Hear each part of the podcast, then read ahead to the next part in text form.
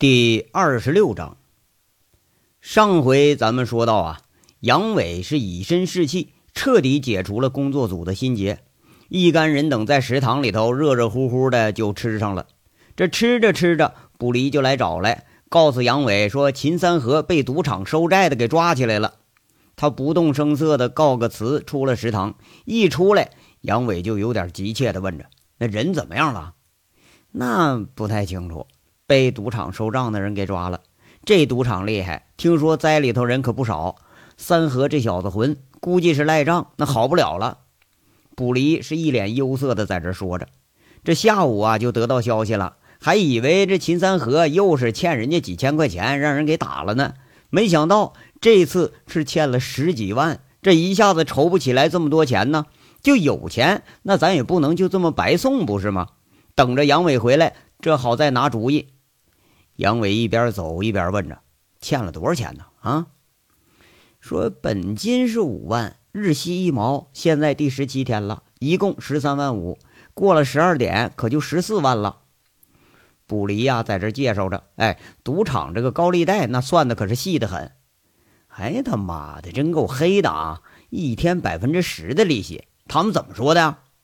杨伟恨恨地骂了一句：“这地下赌场的高利贷呀，向来它就是黑。”日息一毛，那倒也是听说过。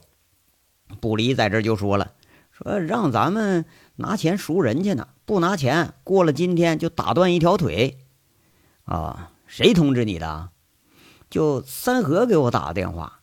那小子听着说话可是受了不少罪了。我跟抓他那人通过话了，口气是相当的嚣张了。啊，这赌场谁开的，知道吗？杨伟说着，这俩人就向办公室走过去了。哎呀，这道上都知道啊，凤城的黑厂子都在高玉胜的旗下呀。看场子的、放水的姓史，哎，不知道叫啥，外头啊管他叫屎壳郎。这人一年前不知道从哪儿蹦出来的，下手是挺黑。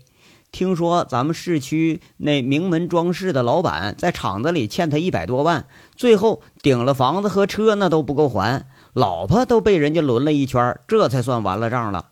那一家啊，被他折腾的，老婆疯了。那老板现在在街头捡烟屁股抽呢。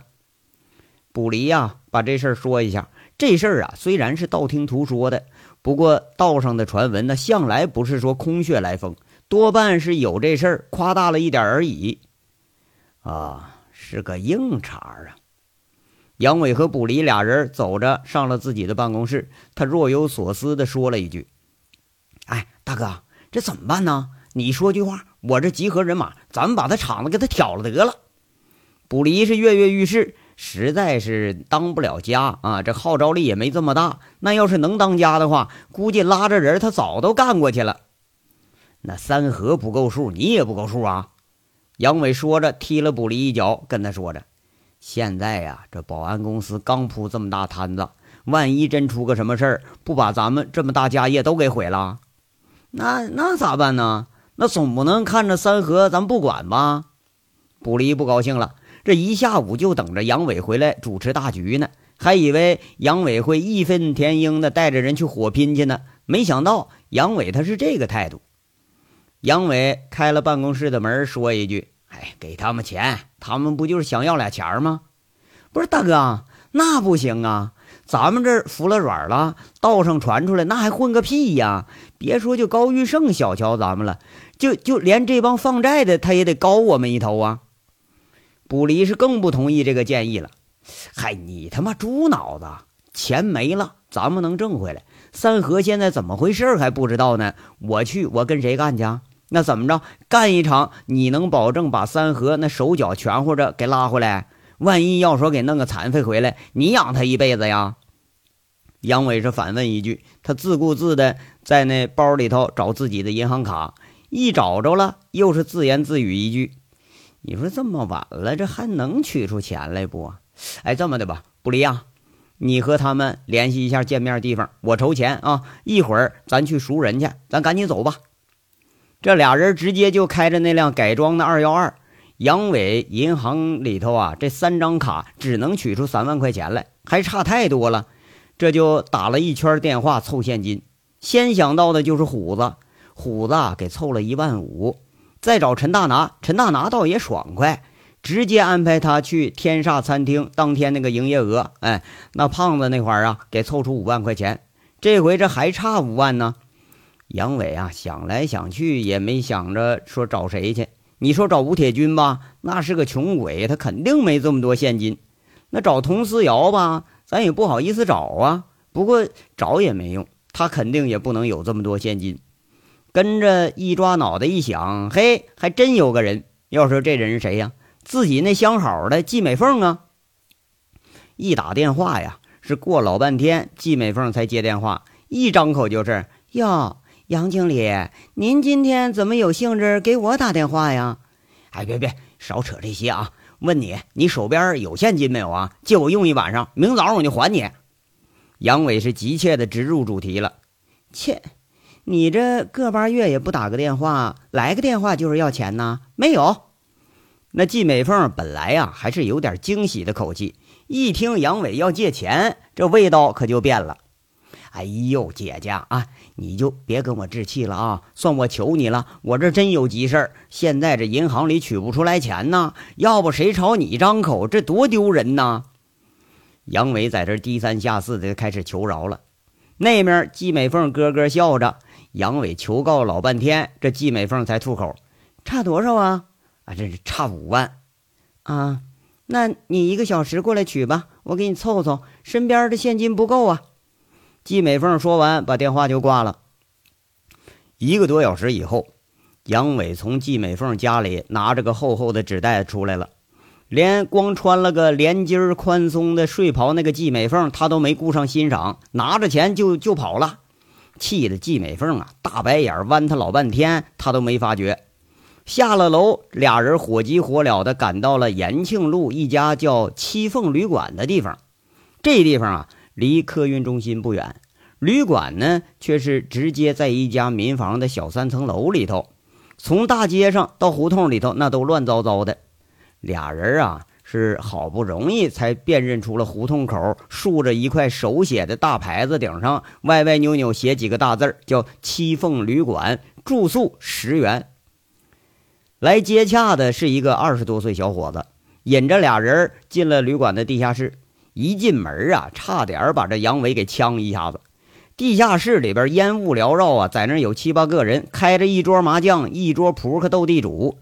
七个人里头有四个是板寸头，两个大光头，还有一个长发的，典型的就是街痞流氓的组合。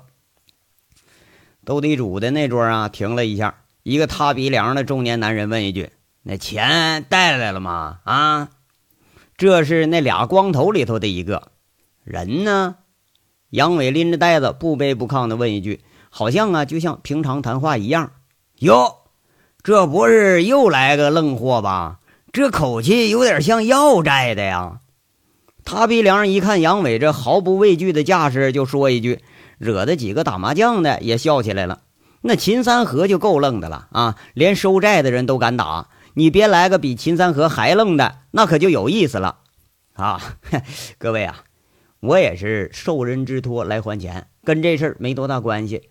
这熟人还不跟买东西一样啊？那总得先让我看看货吧，是不是？那钱嘛，是不是？我没钱，我来你们这儿干啥呀？杨伟笑着跟他们说着，自顾自的就拉个椅子坐在赌桌旁边，啪的一声把报纸包着的钱给拍桌上了。那意思很明白，大爷我就不缺钱。那个小四毛，去把人给带下来。麻将桌上唯一一个留长发的说一句，他看看杨伟，继续在这摸牌。这边桌上刚刚引杨伟进地下室那一个二十郎当岁的小个子，应声就出去了。那不用说呀，这长头发的就是带头的。杨伟再细看这个人，一头长发随意的披散着，下颌上一道伤疤是很明显，鹰钩鼻子，眼窝有点塌陷。再看那摸牌的指关节粗大，哎，这心里头一琢磨，小四刚才叫这人强哥。看样这是个带头的，那还是个练家子。那个手指头关节粗大，有些地方充血，杨伟一看就能看出来，这是打沙袋那方式不得当的后果。不过呢，街痞里头要是有这号人，那肯定就是个硬茬子。麻将桌是继续在那开着，这边斗地主的就散了，俩人出去了，剩下一个在这儿看着杨伟。这人呐，那个寸头是根根立，眼窝有点陷着。哎，杨伟闻见这人身上淡淡的味道，那是一种说不出来的那种让人反胃的味道。哎，这种味道只有在一种人身上有，就是吸毒的。这小板寸呐，看着杨伟就说话了：“兄弟，哪条道上的？怎么看着有点面熟啊？”这人是真有点面熟，他还就是想不起来。杨伟自嘲的笑笑：“哈，哎呀，不值一提。兄弟，我吃红肉的，入不得大家法眼啊。”这话呢，是引得剩下的四五个人都哈哈大笑起来。要说为啥笑呢？哈，这是凤城地道的黑话。比如呢？公共汽车上的贼，这个职业名称叫滚大轮的；比如呢，设套骗钱的那个职业称号叫拉黑牛的；放高利贷的叫做放水的；收高利贷的叫做收核的。哎，就南方也叫收数。那卖小包嗑药的呢，叫小磨匠；入室盗窃的叫装修队。这个花样繁多。不过呀，杨伟说这个吃红肉的，这却是个特殊行业，而且是个新兴行业。在凤城啊，这意思就是拉皮条子的、当保哥的这么个意思。这话呢，本来是背后给拉皮条的起了个这么个绰号，却没想到杨伟是大大方方就说出来了，这可不就让人笑得肚子疼吗？这么说话呢，就跟小姐当众说一句“我他妈是卖逼的”，这是一个效果。那小板寸头一听杨伟开口是地道的行话，这戒备的心里就放下了。不过有点蔑视的意思，问一句：“秦三河是你什么人啊？”啊啊，不是什么人。嗨，你们是收河呢，还是半雷子抄老底儿呢？杨伟这反问一句，这意思是你是警察呀，还查户口玩啊？哎呦我操，有点胆色啊！到我们这儿说话还这么硬气。这板寸轻蔑的撇撇嘴，说一句，不理会杨伟了。不过呀。看样是确认了什么事儿了。要说这确认什么事儿呢？这说话肯定是道上的混混，那绝对不是说警察来了。正说着呢，这门响了。刚刚出去的俩人一前一后，秦三河耷拉着脑袋夹在中间就给拉进来了。后面啊还嫌慢，又踹了秦三河一脚。秦三河回头是怒目而视。就这一刹那，杨伟看着秦三河的样子，他有点哭笑不得。秦三河身上的衣服那是脏兮兮的，套着个呃拖鞋，那裤子呢也给扯到半边了，脸上是青一块紫一块，看样啊挨的家伙是不少。不过杨伟这倒是放心了，最起码这手和脚还全乎着呢。小板寸头问一句：“得，这人搁这儿呢，那钱呢？”杨伟看着秦三河，秦三河有点羞愧的意思，耷拉着脑袋呀，也不敢抬头。这一个一米八九的大个，就跟犯了错误的小学生似的，老老实实站墙角。杨伟回过头来说一句：“钱没问题，不过呀，今天我这还得有个要求。”哎呀，不就欠条吗？给你。小板寸把一张烟盒纸给拍桌上了。你这光有欠条，那我给你钱，你还得给我个收条啊！哎，就这蠢货，他又不是我什么人。我将来管他要，我总得有个凭据吧？啊！杨伟眼睛一转，把这已经想好的话就说出来了：“收条。”这问题把小板寸给难住了，一回头问：“哎，强哥，这小子还要咱们打收条呢？”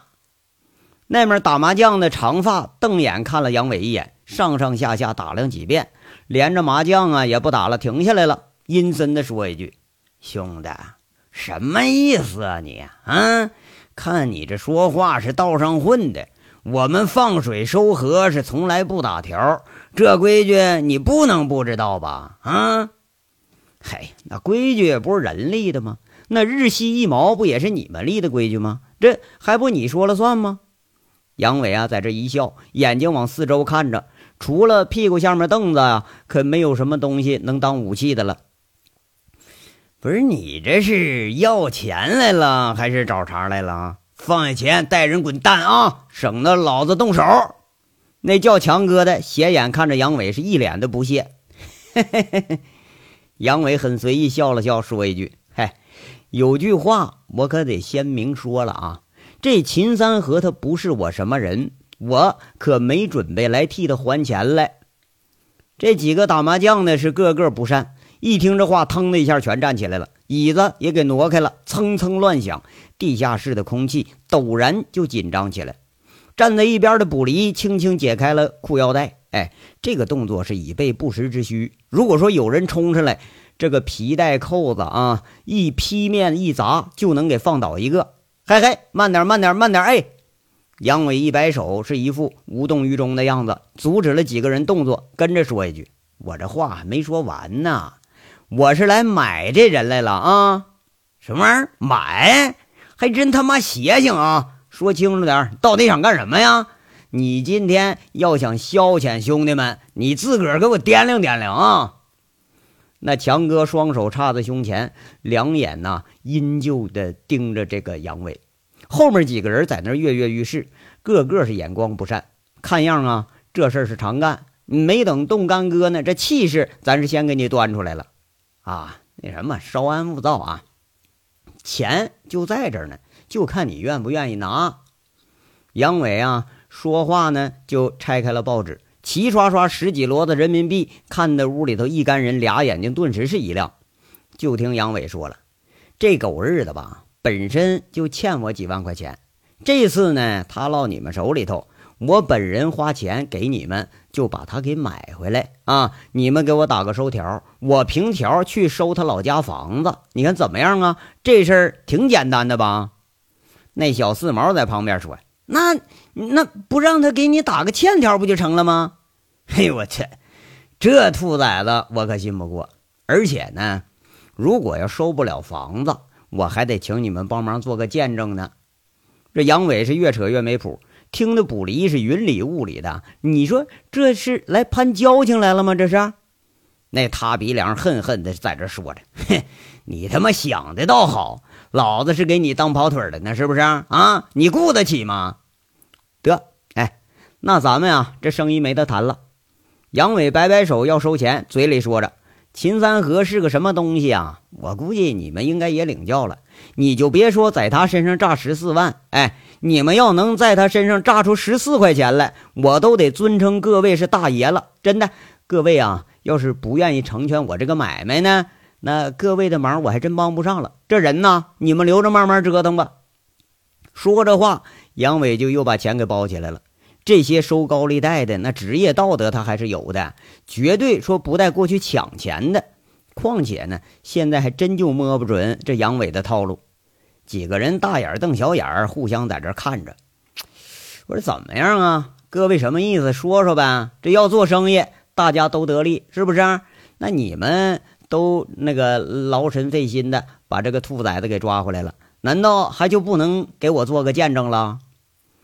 杨伟啊，在这循循善诱的就跟他们唠着呢。要说为什么都不愿意打这个欠条呢？哈，这很简单，收高利贷那谁都知道他违法，哎，谁也不可能给你留这么个字据。而这行里头也有个规矩，就是特别像这种啊日息百分之十的，那不可能给你出证据。兄弟，你想要人你就明说，哎，别拐弯儿，怎么着啊？想留个口实，回头告我们去是吧？回头兄弟们下手要有个闪失，万一废条胳膊废条腿，那你后悔可就来不及了啊！那强哥眼珠子转了转，又说了一句：“要说现在呀，还真是挺煎熬的。本来以为这秦三河就一穷鬼，那揍了两天呐，愣是没敲出一分钱来。”要不是说今天这吓唬这货说要烧他家房子，说不定这小子连电话都不打。你说嘿，这么一打呀，还真引来个财神爷。不过这个财神爷他好像有点难缠啊。告诉你们，我告诉你们，那有什么好处吗？啊，这么的吧啊，咱们啊也别磨嘴皮子，我明儿再来，你们呐把他呃胳膊或者腿给卸了，到时候我也好跟你们讲讲价。最起码我也能省个好几万。你要给他整死了更好，几千块钱就打发了。各位啊，你们继续玩，告辞，告辞了啊！杨伟说着呀，把包往那胳膊下面一夹，就准备起身了。嘿，慢着！那强哥一喊，已经起身的杨伟征询似的看着这强哥，就听这人说了：“兄弟，吃红肉这行里头，你这么有胆色的可不多了，敢揣着十几万来这儿晃悠来，不怕兄弟们黑了你啊？啊？哈，是吗？那行有行规，道义有道，你们不至于连这点职业道德都没有吧？况且了，这钱我本来就是准备给你们的。”这是你们不要而已，哎，要不我再让一步啊？你们现在直接当我面就整死他，哎，这钱也算你的，都都给你们了。就咱买不上活人，我买个死的回去，你看怎么样？一了百了了。我这事儿呢，到时候也就简单了，我直接上他们家折腾去。杨伟在这笑着跟他们说，把钱就扔桌上了，那纸包一下就散开，红花花的钞票滚了一桌子。这几个收高利贷的啊，眼前顿时又是一亮，而杨伟呢，此时也是心底下雪亮啊。就这些放高利贷的，绝对不会让欠债的死在自己手里。那钱不但说没得收了，而且可能会犯案子。所以呀，这收高利贷的不但说不会让你死，而且还得让你活得好好的，把你看住。哎，等着，要是看你实在榨不出油水来了，这才放人呢。至于说给你放出去了，你是死是活，你怎么死怎么活，那跟他们就没关系了。杨伟他越是这么说呀，这些人才越不敢真动手。那钱才重要呢，是吧？人命在他们眼里还真就没有那么重要。特别说像秦三河这样的穷光蛋，你就别说十四万了啊，有人出一万四，估计他们都愿意卖。不过呢，明显啊，现在那个叫强哥的这心结还在那收条上。感觉这还是摸不准杨伟的来路啊！那几个人这眼光瞬间又转向了叫强哥那位，那是征询的意思。不过心里应该都是有一个想法：这生意太合适了啊，死的活的都值十好几万。没想到啊，这时候秦三河这个货说话了，他带着哭腔，扑通一下跪到杨伟面前，说了：“哥。”我拿那九万块钱输了，那钱我想办法还你。你是真要我命啊！杨伟却是两眼露着寒光，就好像是仇人相见分外眼红似的，甩手一大嘴巴子就扇上去了。这屋里头清脆的啪嚓一声，一米八九高的这大汉被一个耳光扇得捂着半边脸滚一边去了。这下手可不轻。眼看着秦三河吐了一口，他满嘴都是血。杨伟好像还不解气，噔噔又踹了秦三河两三脚，这下脚更重，踹的秦三河那满地直打滚。不离呀，都有点不忍心看了，把头都背过去了。这几个放高利贷的，那也是看的背后直冒寒气呀！他妈的，这出手比我们还黑呀！啊，而且这打人的看样可是不简单。兄弟几天收拾了秦三河，在这好几顿了。这小子那就是一副愣劲儿，死猪不怕开水烫。你看在这人手里头啊，那却是吓得就跟老鼠见了猫似的。屋里这空气呀，就由僵持变得紧张起来了。